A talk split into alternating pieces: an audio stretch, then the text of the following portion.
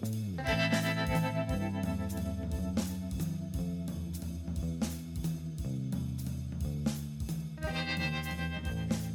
and welcome to the Brutally Honest Books podcast. I'm your host, Sarah Gerard, and I'll be giving you my honest thoughts on the books I read. While the reviews will be short and to the point, they'll include everything you want to know without any spoilers to help you figure out what you should read next. So, with that said, let's jump right in. On this episode of the podcast, I'm going to be talking about Lauren Ho's fictional book, Last Tang Standing.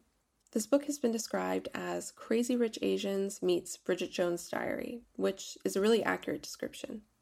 However, I don't think it's quite as good as either of these in terms of quality of storytelling.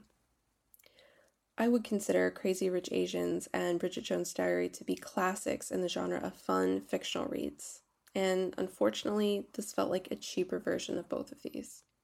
In my opinion, Crazy Rich Asians and Bridget Jones' Diary are masters of the light-hearted, feel-good romance genre because not only are they witty and relatable, but they have complex characters as well as heart and soul, which is what makes them charming and timeless with the ability to be reread without ever getting old.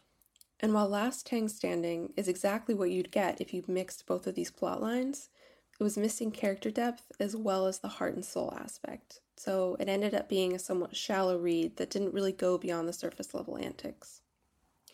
To give you a quick summary, it's about a 33 year old lawyer in Singapore named Andrea who's trying to make partner at her firm to meet career expectations that are put on her. But since she comes from a traditional Malaysian Chinese family, she's also juggling the familial and societal expectations of settling down and getting married before it's quote unquote too late.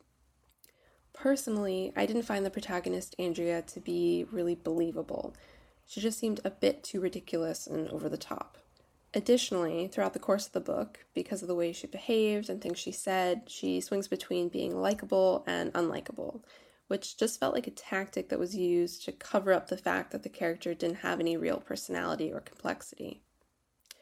But I did like that she wasn't likable 100% of the time. That definitely would have made for way too boring of a story. However, I do want to add that I am a Caucasian reader, so maybe Asian readers are better able to connect with the protagonist and fill in the gaps of what I perceive to be her missing personality. But apart from my issues with the main character, this came across like what a baby boomer would write about a millennial, meaning it was filled with a lot of millennial cliches, hashtags, and comments about avocados, being addicted to cell phones and the internet. A character even said YOLO at one point so that was all a little cringy to read. Plus, it was a somewhat slow book. Things didn't really pick up until the second half, but since it's not a very long book overall, that wasn't too big of a deal. With all that said, though, I wouldn't let my review scare you away. Sometimes you just want to read something fun and kind of mind numbing, or maybe you just need some escapism, and this can definitely work for that. So, for that reason, this also works well as a beach read or while traveling. And I do want to talk about the things that I did like about the book.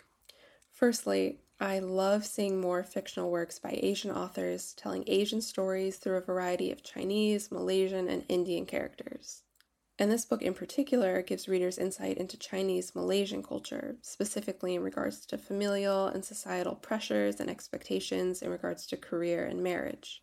And even though I didn't love the book as a whole, I did thoroughly enjoy a one on one conversation that the main character has with her mother near the end of the book.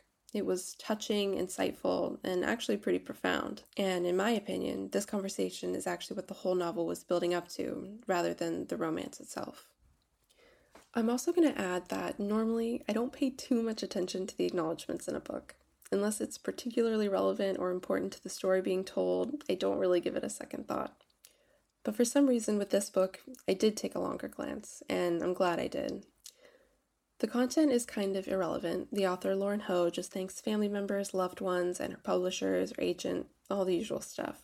But her writing style carried over, and it reaffirmed some thoughts I had while reading the book. And it's that she's a talented and witty writer with the ability to tell a fun and funny story. But I think her writing style and voice would be best suited to something more autobiographical. In this book, Lauren Ho definitely injected a lot of herself, but only in small ways. Her characters studied in the UK and they know how to speak multiple languages like French, and a lot of these things reflect Lauren Ho herself and her own personal history. But I would love to read something beyond that, something truly personal. because the lack of heart and soul was what made this book feel cheap to me, not a lack of writing ability. And I think Lauren Ho would make an excellent author if she wrote about something deeper than this book, which is just kind of about the struggle of being single at 34 and career pressure. If you've read Lori Gottlieb's book, Maybe You Should Talk to Someone, then you'll have a better idea of what type of book I think Lauren Ho should write. But until then, this would still make a good choice for anyone who's a fan of books that are like Bridget Jones' Diary, and for anyone looking for a travel or beach read, or just something that's totally light and entertaining. And that leads me to the rating I'd give this book, which would be two and a half out of five stars. And I think that concludes everything I have to say about Lauren Ho's book, Last Tang Standing. As always, if you have any questions or comments, feel free to DM me on Instagram at Brutally Honest Books and tune in next time for the next review. Thank you so much for listening to the Brutally Honest Books podcast. Make sure to subscribe on iTunes, Spotify, or wherever you're listening from. If you like the show, you can rate and review on iTunes, and be sure to follow along on Instagram at Brutally Honest Books.